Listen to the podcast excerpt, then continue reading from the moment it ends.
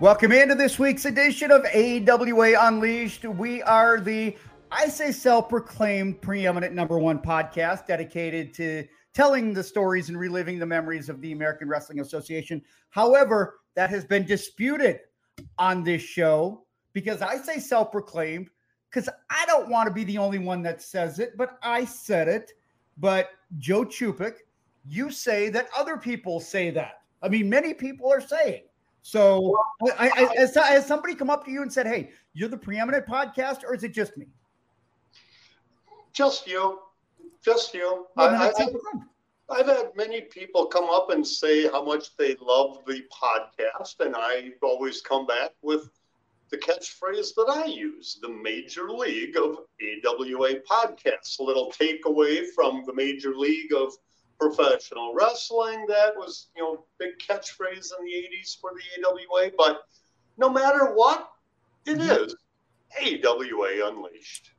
It's easy to be the uh, the number one guy in the race when you're the only one at the starting block. so uh, we are, in fact, What's that there? We are, in fact, the preeminent number one. All be number one. All be itself. Hey, careful. We might send us out of focus again. Um, preeminent number one podcast. And hey, we better get going because we've been admonished, you know, not to bullshit like this at the beginning. That's true. Podcast. You know, that, that, that's that's true. We yeah. should not talk about anything else other than wrestling the yep. minute that we get in. We shouldn't talk about Seventh Avenue Pizza or Sotastick or some of the things that we've got coming up in the fall. Wink, wink. So I'm not going to get into those. You shouldn't get into it. So we should just talk about it. Hold uh, on. Hold on. No bullshitting? Oh, fuck it. I'm out of here. Well, there he goes. All right. There he goes. Good show. Good. Sh- That's a best show, Polish show. Oh, hey, Joe. I was just going to say it's the best show you've ever done. Back. The bullshitter's back. Hey, um, a couple of things. First of all, you, you see the if you're watching on YouTube, you see the subscribe button. Hit that button because that is very important to us. It, it helps us grow. It helps the algorithm. Uh, leave a comment, rate, review. And as I said, if you don't want to watch the podcast, here's a little joke for you. If you don't want the, I don't care if you watch the podcast just subscribe, right? That's tongue in cheek. If you don't like it, you're not going to subscribe. You're not going to watch. We know that. But subscribe. It really does help us. And the next two weeks, you guys, uh, they're very important if you're watching YouTube because these are two shows that you're going to watch because you're not going to get the same. We love everybody that, that, that subscribes and downloads the audio version on iTunes, uh, Google Music, Spotify, whatever. But one thing that you're going to want to do the next two weeks are going to be primarily pictures. So hit that subscribe button because you're not going to get the same context listening as you will just watching it. There you go. Well said. Absolutely well said. But then that's that's what you do for a living. You work for a high-powered radio station that nobody listens to. Nobody listens to, according to somebody that nobody else listens to. But um, well said. And the pictures that we're going to be put up today talk about a hodgepodge. Uh, various pictures of AWA wrestling stars and promoters and what have you from over the years. Mm-hmm. I came up with a bunch of them. Uh, we're going to do this in two parts, as I yep. understand it. Yes. And uh, I don't know what order they're going to be coming up in. Chupik is going to, you know, be uh, running the station, running the engine on this okay. train. I'm just the caboose, albeit wow. a fat one albeit a wow. The idiot's running the asylum today. Yeah, I, am going to call this Slick Mix Picks. Okay, perfect. Perfect. Okay. It's going to be a good one. It's going to be a good one. Not Slick Mix Dick Picks. No dick pics from Slick Mick. It's just Slick no, Mix no. Picks. Trust, trust me, nobody would ever hit that subscribe button. We don't have to, the zoom on the camera doesn't work well enough. Hey! wow. Uh, if there could ever be a time to get out of focus, now is the time. Oh, get out of focus, please. Out of focus. Yeah. Okay, we ready, guys? Oh, yeah, ready to go. I'm gonna uh, I'm, I'm gonna remove me and uh, Joe. Uh, I'm gonna put the first one up, and then I'm gonna let you guys uh, take it away. So Mick went deep into the mind to build his body strong, to deliver us these pictures. Mick, I don't know if you're clapping that somebody talked to you or that you're happy to see my dear old friend, Mr. Chris Markoff. We get a lot of people asking whatever happened to Chris Markoff once he moved from Skopje, Yugoslavia to Russia, and the Russians is coming. They are here. Uh, people want to know what happened to Chris. Chris is doing very well. This is a few years ago at a Stan Kowalski Minnesota Hall of Fame induction. Hadn't seen Chris for years. Uh, he's a tormented soul, but I love him dearly. Big property owner here in the state of Minnesota and spends a lot of his time in Florida. And uh, one of the one of the real greats, in my opinion, and a great guy in Chris Markoff. He married a Polish gal, and and uh, they would attend um, Polish National Alliance meetings in Northeast Minneapolis, where my dad was president and mom was secretary. And so I knew Chris before I knew that he was a wrestler, believe wow. it or not.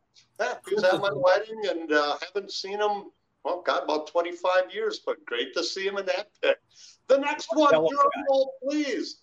Oh, my. There's uh, AWA's version of Uncle Milty. There you go, ladies and gentlemen. That is Wally Karbo. And Wally actually is in a hospital bed right there. He had some sort of surgery. Uh, looking at the picture, I'm going to say that probably goes back to the 1950s. And you had mentioned Uncle Milty. I'm guessing that Wally was not laying in the hospital bed after a night of frolicking in Denver. Uh, perhaps not that early on uh, in his career, but yes, I got I don't feel good. Uh, that was Wally Karbo after surgery. And boy, if you could screenshot that picture of Wally with a legit head of hair uh, and then compare it to a toupee that unfortunately he tried wearing at All Star Wrestling years ago. My God, I, I, think he probably put the toupee on as he's walking out the door, never looked in the mirror, and, and it was a little bit askew, uh, kind of like a, um, a rabbit or something had died on Wally's head. But that is Wally Karbo circa 1952, 53, something like that. When Wally was wearing that rug, I wonder if there were calls for fines and suspensions. There should have been. No doubt about it. Our next pick, drum roll. Ah, Scott Hog Irwin on the right, Wild Bill Irwin on the left, and Mr. Larry Nelson, who gave me my moniker of Polish Joe. That is from the showboat. The reason I put this picture up is because of you, Joe Chupik. You and Larry Nelson were very, very close. Yes. I want to know. We, we've seen Larry have, you know, get orgasmic after the Master Blaster. The blaster came through the back wall. Look at Larry's expression there. What has happened? Have uh, one or both of the uh, long riders passed gas? What in the world is, is, is going on with Larry Nelson? He's your buddy. Explain this. A. Larry was very, very good at his job, at his mm-hmm. expressions from orgasmic Larry when the blaster came through to I wouldn't doubt that one of the long riders may have had um, maybe some beans at the buffet the, that afternoon. Wouldn't surprise me in the least. I was just curious about it. You never know what pictures we're going to throw up here, ladies and gentlemen. This, this we're going to have a good time this week. So, so there you go. Let's bring up another one. Oh boy, Love wow, it. that's going back a ways.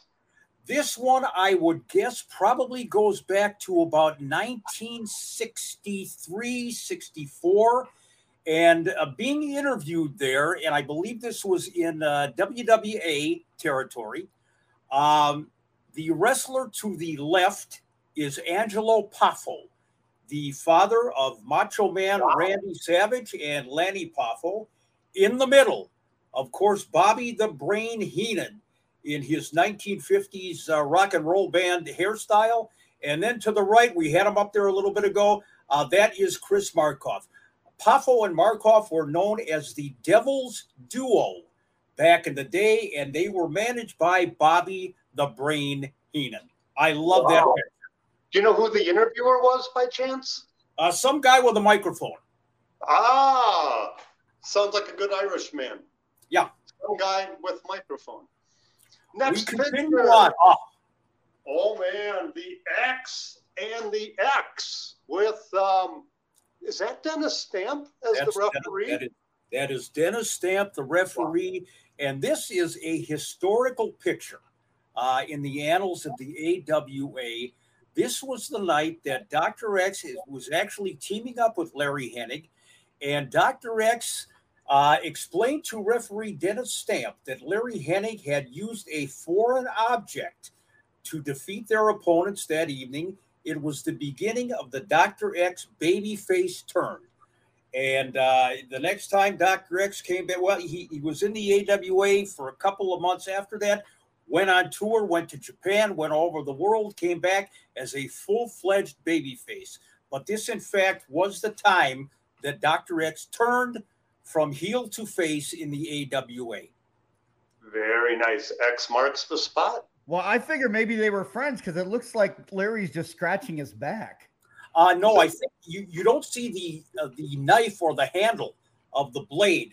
Uh, all you see is is uh, Larry's hand there. Oh, so, see, I thought he was. I thought it was Larry the back scratcher at that point you know, he's used a lot of gimmicks over the years. I, am not sure that that was one of them, hmm. uh, but uh, you know, I'll look that up for you, Chris. There should there should be somebody named the back scratcher, and that's how they beat somebody is they scratch their back, and then the person's like, "Oh my god, that feels so good," and then they just lay down and get pinned.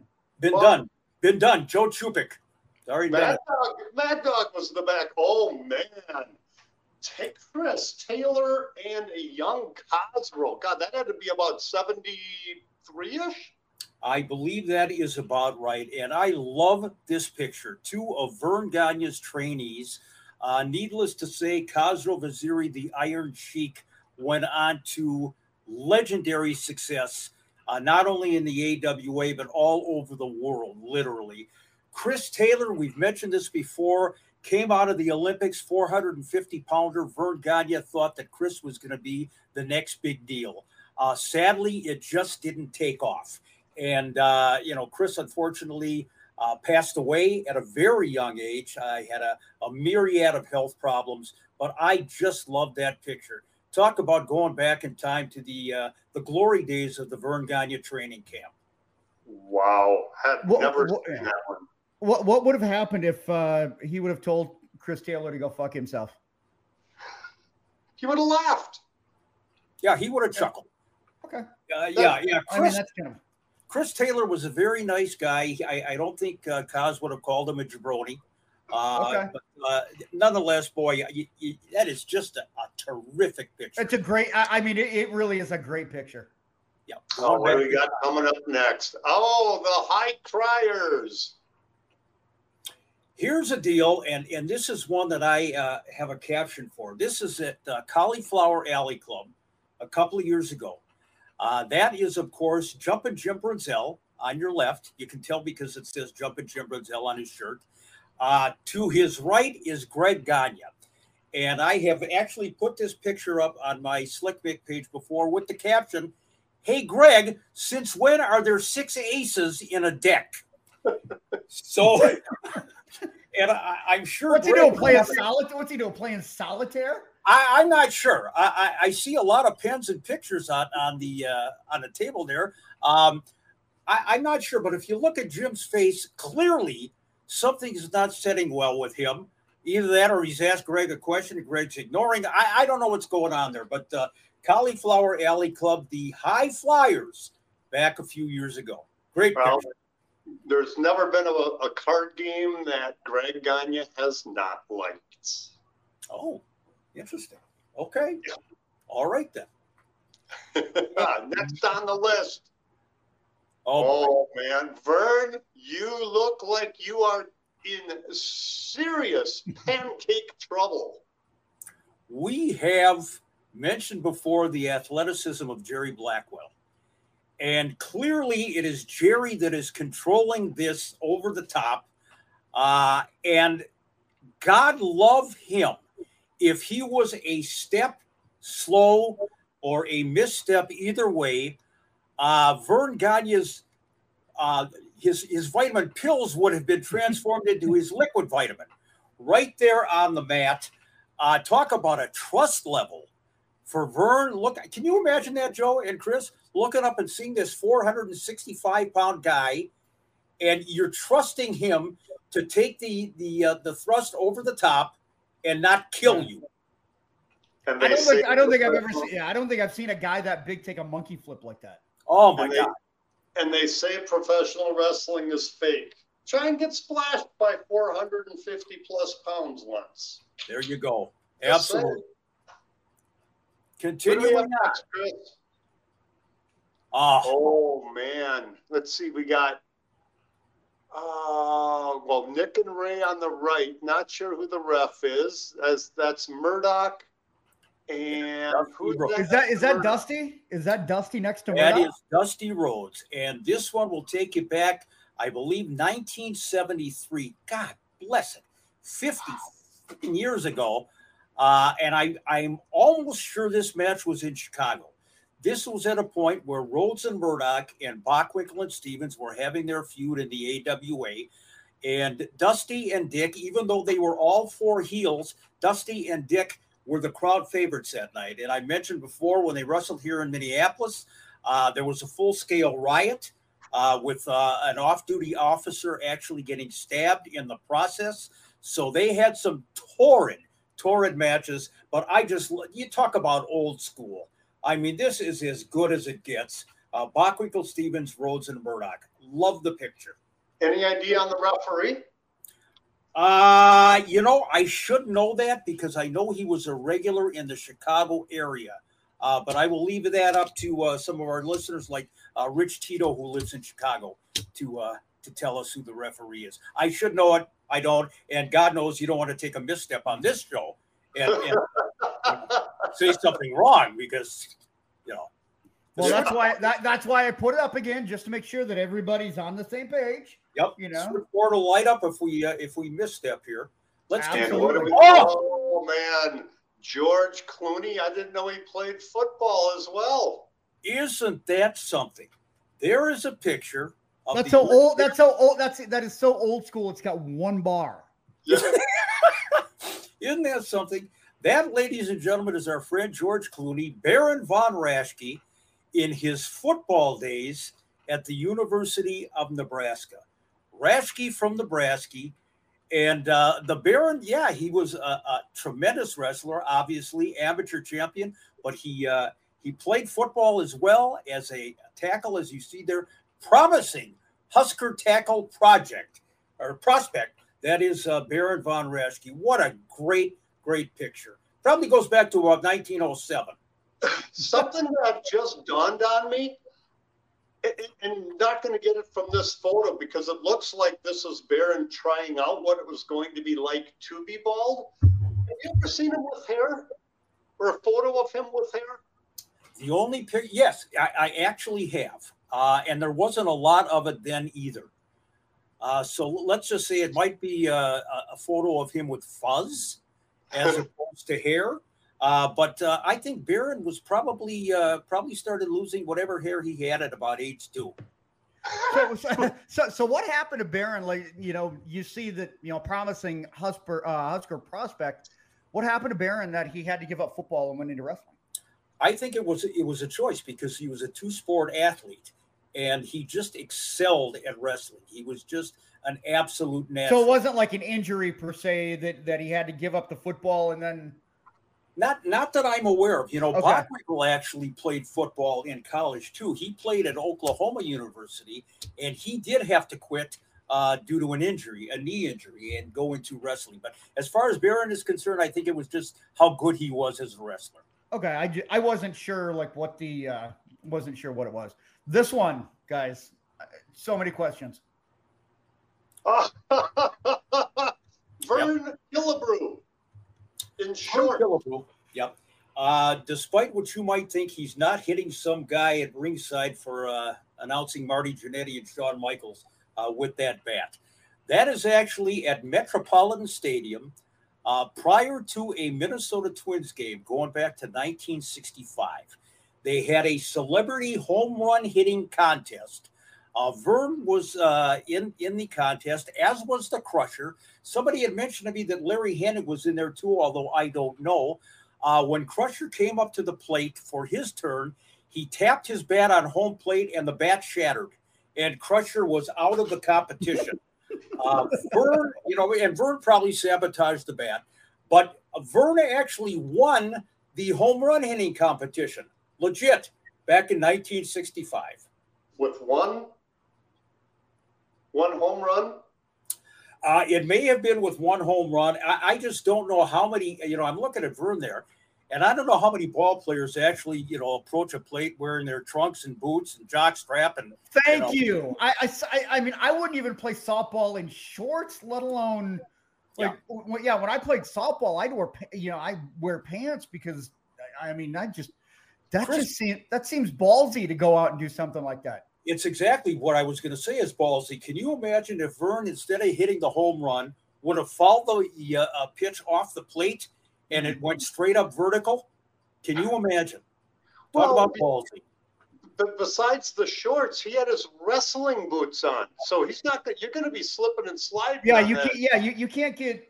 Uh, I mean, I don't know how you win a, uh, a home run contest when you can't even get footing with your. I mean, well, you know, Crusher and Verne were feuding at the time, so I'm That's sure true. Verne Verne was just getting ready for a fight. Yeah, and, yeah, uh, and, I mean, so, and, and, the name like Crusher. I mean, if you didn't hit a ball over the fence like 500 feet, I mean, you have to change the name, right?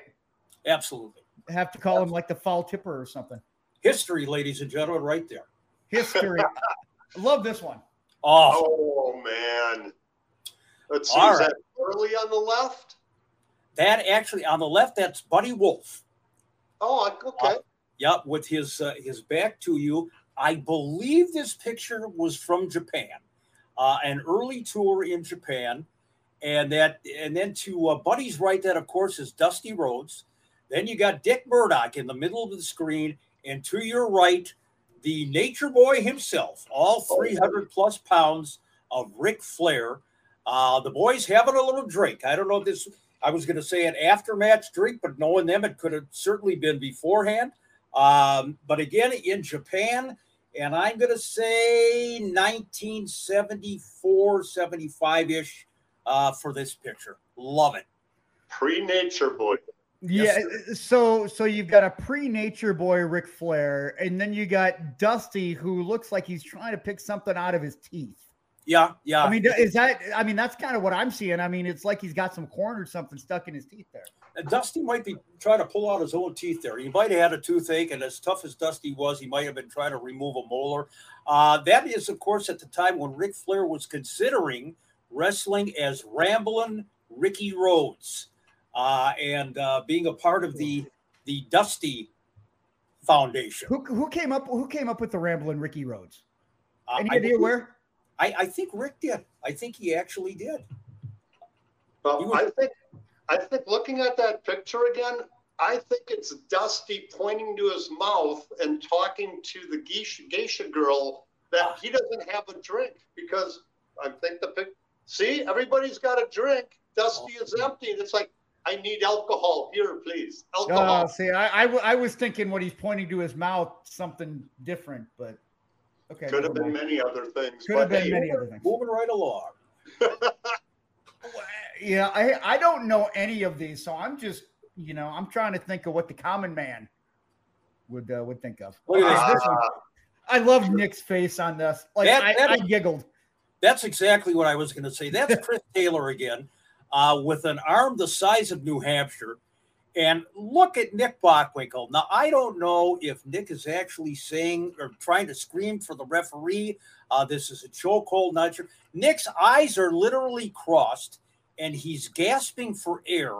Uh, to me, that is one of the great wrestling action shots of all time. And I was going to say leave it to Nick. You know, Chris did not have a lot of talent back in back then when he was uh, starting out. Leave it to Nick to put the guy over. I'm not sure Nick had any choice uh, but to put the guy over as he's fighting for air.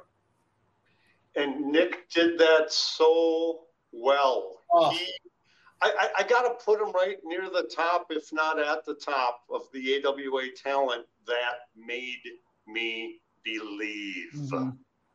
Yes, sir. I, I really hope that one thing that people to, to be serious here, I hope one thing that people can maybe come to realize is how underrated Nick Bockwinkel was.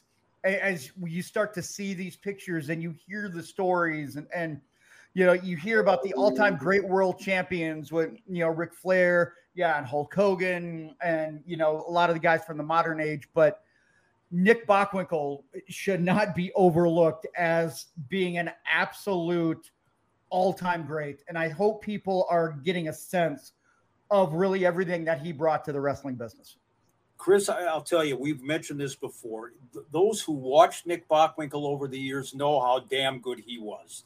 Uh, he was only lost in the shuffle in the national magazines who mm-hmm. were paying attention to the Hulk Hogan's and the Ric Flairs of the world.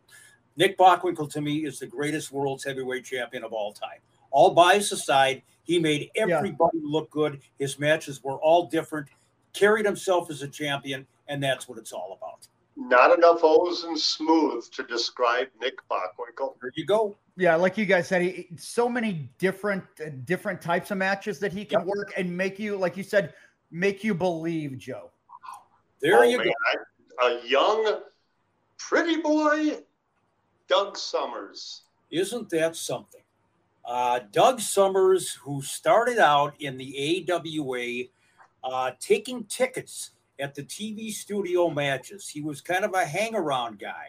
He helped put up and tear down the ring. He took tickets when people came into the studio to watch the All Star Wrestling TV tapings. He refereed for a while and then got into the business.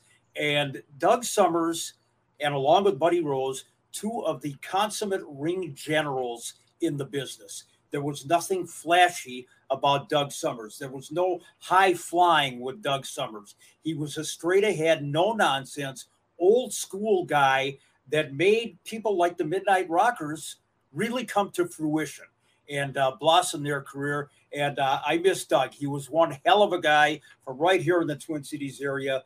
Uh, very underrated. You talk about underrated guys in the business. Doug mm-hmm. Summers was one of them.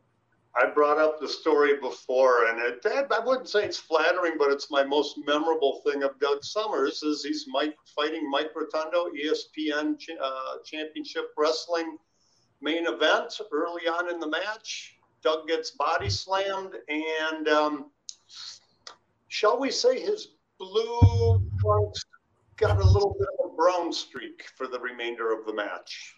Boy. Hmm. It, it happens. It happens, yep. You know, I mean, Joe, you know it. You you've gotten that same brown streak from the Croatian Hall floor, uh, you know, at the end of an evening. So it's it happens. Never been there. Yeah. Mm. I got I got nothing. I got nothing. All right, uh, here's a good one, guys. A good action shot. Oh, stud! And, holy shit, Baron! Look at the I, I would say there's a little bit of an impact from Mr. Big John Studd on on Baron. Do you think maybe that's why he autographed like right there? Because I mean, if you look past Clow, or what does that say, clown? I can't. uh, I'm very proud of that picture because I took it. Uh, it's a great picture. That's that's one of my ringside shots. And you know, every once in a while you get lucky. And I'm telling you, you know, Baron did not have a chiseled chest anyway. Baron had kind of the, you know, the the loose skin going, and I just happened to catch that impact because we talked about the, the heart punch uh, last last show when John Studd hit the Baron, and I don't know, ladies and gentlemen, if you can appreciate how Baron's chest is literally contorting in that picture, but you could hear the smack all the way onto Rice Street outside the St. Paul Civic Center and just one of those moments. And you might be right. Maybe that's why he signed right over the uh, right over the, the point of impact there. Uh, but what a shot! very very nice. And you're right, Mick. But sometimes it's better to be lucky than good. Yeah. In that case, it might have been both, but you weren't using an iPhone or a digital camera. That was a film camera that you were taking it with, and you're not rattling off 12 different shots. So very impressive. There oh. we go. Oh. The boss and the brain. The boss and the brain. And uh, this is a picture taken in the early 2000s. And there's a couple of reasons why I love that picture. And I, am sure Joe and Chris, you'll agree with this. Not only for the nostalgia of it, uh, and Verne at that point was just starting to go over the edge a little bit uh, from a you know a health standpoint. But Bobby Heenan is one of those guys that did not put the bad mouth on Verne when he left the AWA. Uh, he he talks highly of Verne, and he always said, you know, anybody who how could you have a problem with Verne Gagne? He wanted you to show up on time. He wanted you to, you know, fulfill your commitments, and he wanted you to go in there and be a professional and defend the business outside of the ring. And he said, how can you have how can you find fault with Verne Gagne for that? Well, and it was very well known that Verne was one of the best paying promoters in the business. Yeah. You know, uh, yeah, I mean, he had he had his edge to him. Verne was Verne, but if it wasn't for Verne, shit, we wouldn't be doing this podcast. Let's face it, Verne Gagne was the AWA. You're absolutely right. And so many guys who left the AWA put the bad mouth on him. Uh, Bobby was not one of them. I love this shot. And uh, oh, this this is one of those, uh, you know, let's kayfabe here, guys. I believe this was from Comiskey Park, uh, big show in Chicago, probably close to 40 years ago. And that, of course, is Andre the Giant, and he is talking to Big Bad Bobby Duncum and Blackjack Lanza. Now, nobody's standing on a box here for an interview. Duncum was about six foot three, six foot four. Jack Lanza was about six four, six five. This really gives you an idea of in his prime just how freaking big Andre the Giant was. He makes he makes Mulligan and, and Lanza look like like high school kids. Uh, well, facial hair, but you know, nonetheless, they get the point. And again, you know, this is back in the kayfabe era. You know, if they caught you with a camera uh, in the locker room and you weren't somebody who belonged there, you were told in no uncertain terms, get the hell out of here. But uh, I love the shot. And Andre, again, if this is going back 40 years ago, he was really at the peak of his career at this point. Yeah, he, he looks really good there. Now, does he have a ponytail too? Am I seeing Andre? I don't think I've ever seen Andre with a ponytail. He's got the ponytail going, and you notice, and, I, and I'm not being facetious here. Andre is standing upright. As the years went on, and those horrible back injuries uh, took their toll, he was hunched over, and you know he wasn't a guy seven foot something. You know, by the end of his career, you know, right. maybe six eight, six nine, but a great shot nonetheless history in the AWA. Very nice shot. What do we got next, Chris? Uh, let me see here. Go to no, 17. Saw that one. All right. Uh, here's a, this is a cool one. I, I, I like this one. You're gonna tell me all about this one. Well, well, Mick, before you get into it, yeah. the only thing I can think of is that Verne is collecting money from all of the dollars that you've cost him over the years. it, it's exactly right. And you know what's interesting about it? Uh, it, you're sort of right. This is a picture from the early 1960s uh, with Verne. Uh, Verne was clairvoyant. He could see into the future. And apparently, he had some kind of a, a vision, a premonition that some ring announcer was going to cost him literally millions over the years. So he was starting early. He was starting in the mid 1960s, uh, collecting coin by coin. Uh, nonetheless, this is Verne ringing the old bell there, and that is on the Nicollet Mall. I don't even think it was a Nicollet Mall back then. I think it was Nicollet Avenue. Uh, if it was in the 1960s, uh, I'm sure this was around the holiday time. But uh, just talk about just nostalgia. And I'm not sure. Look, look at Verne. He's got the smile on his face, but he's also kind of looking down to make sure that the, it's silver and not copper that is being tossed into that uh, that can. Even back then, Verne watched every dime. Oh, classic. Oh, that's that's a great. I, I, I wasn't sure where you were going with it, but that was uh, that was definitely well done. Just got about uh, four more here, guys. So All right. shows this week and next week going to be a little bit shorter, but again, this is why you subscribe to YouTube so you can see exactly what it is that we're doing. This, wow. this is where the expression "as tough as shoe leather" comes from. Uh, that is our buddy Mad Dog Vachon. And you know, uh, the the dog would kind of go for any body part that was available. And in the person of Adrian Adonis, Adrian's size 13 boot uh, made its way a little bit too close to Mad Dog's two teeth. And uh, the dog has chopped. He is he's locked on. He's locked and loaded on the foot of Adrian Adonis. Now, what was interesting, like I say, it was uh, it almost looked like a uh, it had been stapled from a staple gun because there was two indentations from Mad Dog's two teeth when Adrian uh, uh, actually took a look at his boot at the end of the night. Really? Like so that that was a legit hard bite. Uh, everything that the dog did, from what I understand in the ring, uh, mm. even the lightest touch, uh, you felt. And um, look at the expression on Adrian. Um, well, I was going to comment on that. I don't know if Adrian is screaming in pain or if he's trying to reciprocate the bite onto Mad Dog's ass. Well, it could. It, that could be a very interesting point. The dog is just a little bit out of reach there. You know, Adrian, had he not had quite the ample midsection, might have been able to get into full sit-up position and uh, and clamp, clamp onto the dog's uh, hairy posterior. But nonetheless, uh, it would have been a circle. Then it, they would have they would have like formed an O at that point. Then they they would have, and they probably would have rolled around the ring. Uh, that would have been very interesting. But uh, nonetheless, Mad Dog Vachon, as I said, Mad Dog had an appetite, and it really didn't matter what was in front of him during a wrestling match. He was going to take a chunk out of it. That's why he was Mad Dog. There you go. What do we got next, Chris? Oh, oh Sherri. There's a uh, God loves Sherri. This was the first night that I met Sherri Martel. I had talked to her on the phone uh, prior to her coming to the AWA. And this was Sherri's debut night. And, you know, we, we were talking in the locker room, and I said, Sherri, would you mind if I took a picture of you? It's fine. Sherri had had a couple of cocktails uh, prior prior to the uh, the picture being taken. Uh, if you look at her eyes, Sherri's not quite focused uh, at the camera lens. She looked kind of like I did a couple of weeks ago when I went out of focus. Uh, but also, there's a little bit more showing than Sherri probably knew at the time. And God love her, she she autographed a picture for me, sense of humor, and said to Mick, in view of everything, Sherri Martel. God bless her soul.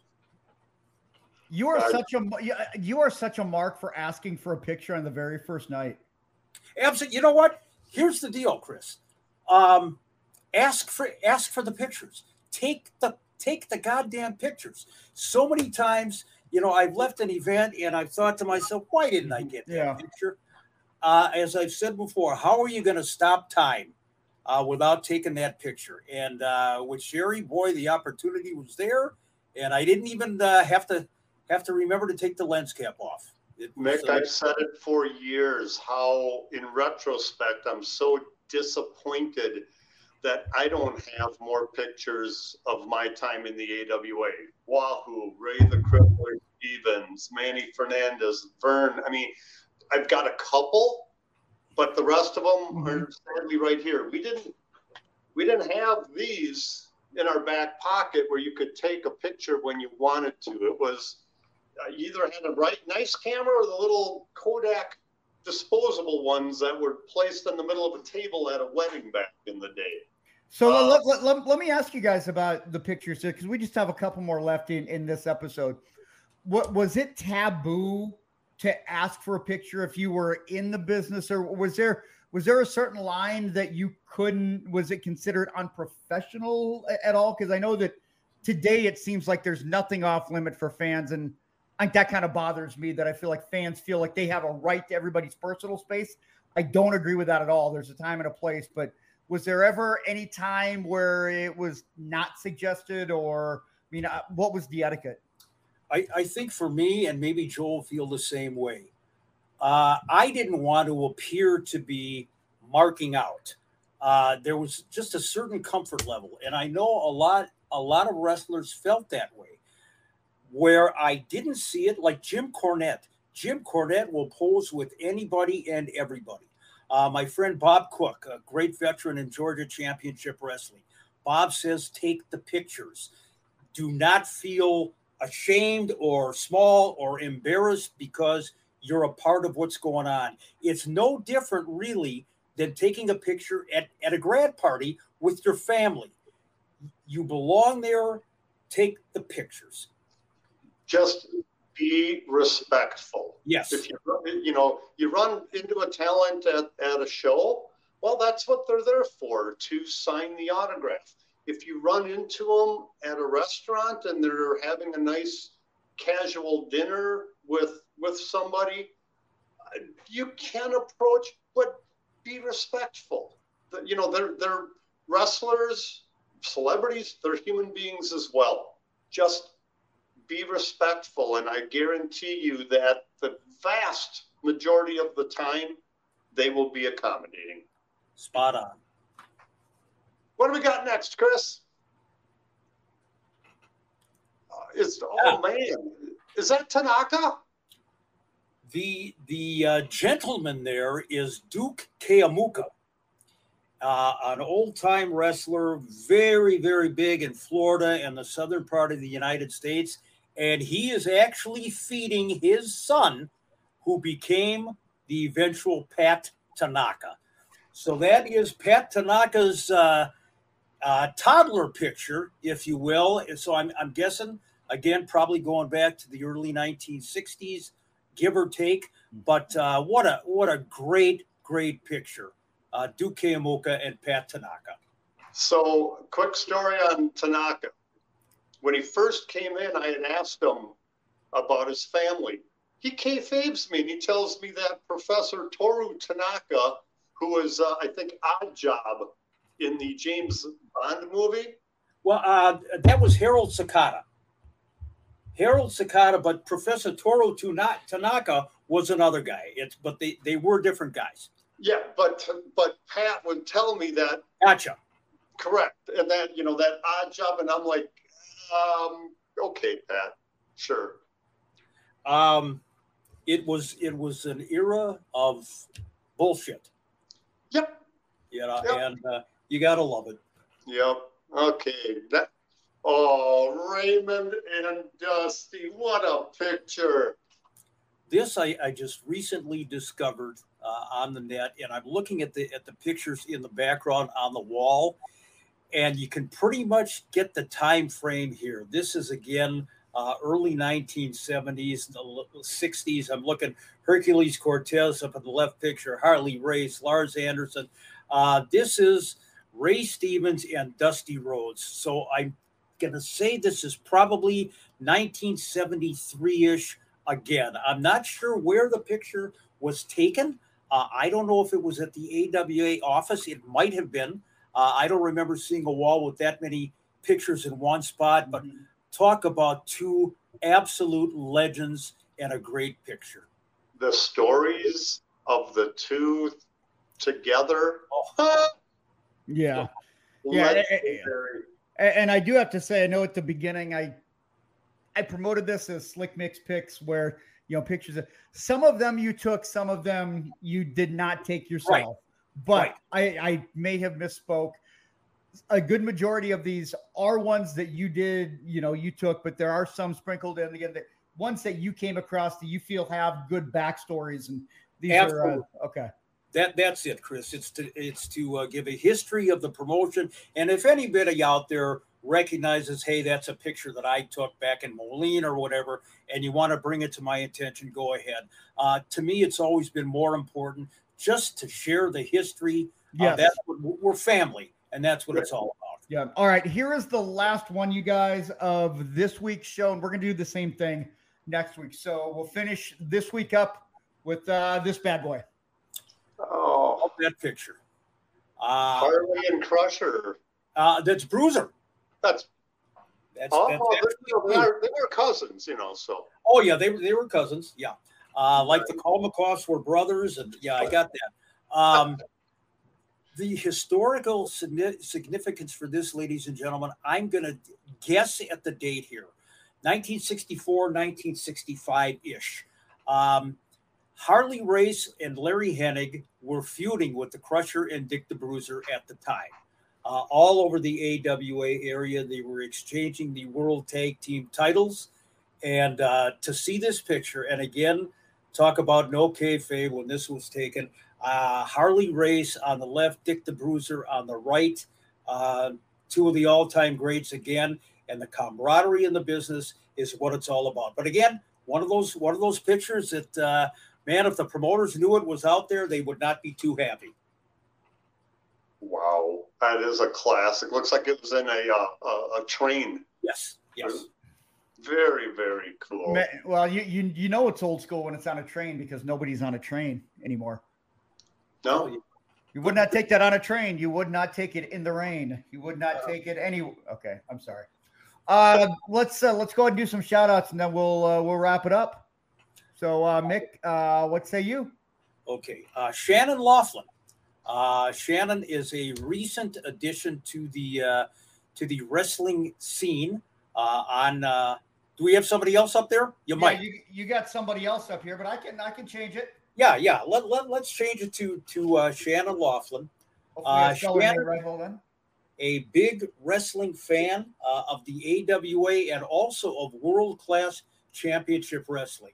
Loves the business, loves our podcast, loves the uh, the pages, the Facebook pages. Shannon, glad to have you aboard. Did I spell it right? Yes, I believe you did. Okay, good. One you could see who my shout out is. It is the trainer of champions, recently inducted into the Minnesota Professional Wrestling Hall of Fame. Our friend, uh, he was my promoter when I had run the AW, uh, let's see, AWL, the American Wrestling League, Mr. Eddie Sharkey. For all of your years, all of your trainees, Eddie, thank you. Yeah, and uh, you and I, Joe, we were fortunate to be there when Eddie was inducted, and it was it was a pretty cool moment. And it was. Very Well cool moment. deserved. to. Yes, and uh, I'm gonna go with uh, Jane Amundsen. Jane, uh, I, I know that you love the show, you love supporting us, and uh, just to let you know, no matter what you're going through, uh, we see it, we love you, we understand, and uh, we're always here. So uh, I want to say uh, we're here for you, Jane, and uh, don't ever be afraid to reach out if you need somebody. So uh, there we go. Thank you for your uh, support, everybody. Again, if you've been listening, uh, you want to take a look at YouTube, you guys. Like YouTube, this is why we've got YouTube because of all of these pictures. We're going to do the same thing next week. And then after that, we're going to take a week off, uh, the week of Labor Day. We're not going to have a show. So uh, we're going to be the one week because got other things going on. My daughter's starting her, you know, seventh grade year. We got other things that we got to do. We're going to come back the week after. And uh, we got, I, I don't know what we're going to do. We got a couple of different ideas. And then uh, we've got some cool things that I think we're uh, we're getting close to doing a couple more things in the uh, in the fall. So uh, is that uh, that sound about right, you guys? It sounds good to me. And, uh, you know, until then, everybody have a, you know, we're in advance here, but have a great Labor Day weekend because we won't actually uh, be coming back live. Uh, one more of these picture shows. And uh, we, we absolutely love your support, everybody. Stay with us. Stay with us. Yes, hop into the ring with us. We got some stories about the Major League of Professional Wrestling on the Major League of AWA podcasts. AWA Unleashed. Yep. Uh, oh my God, Mick, what is this last picture?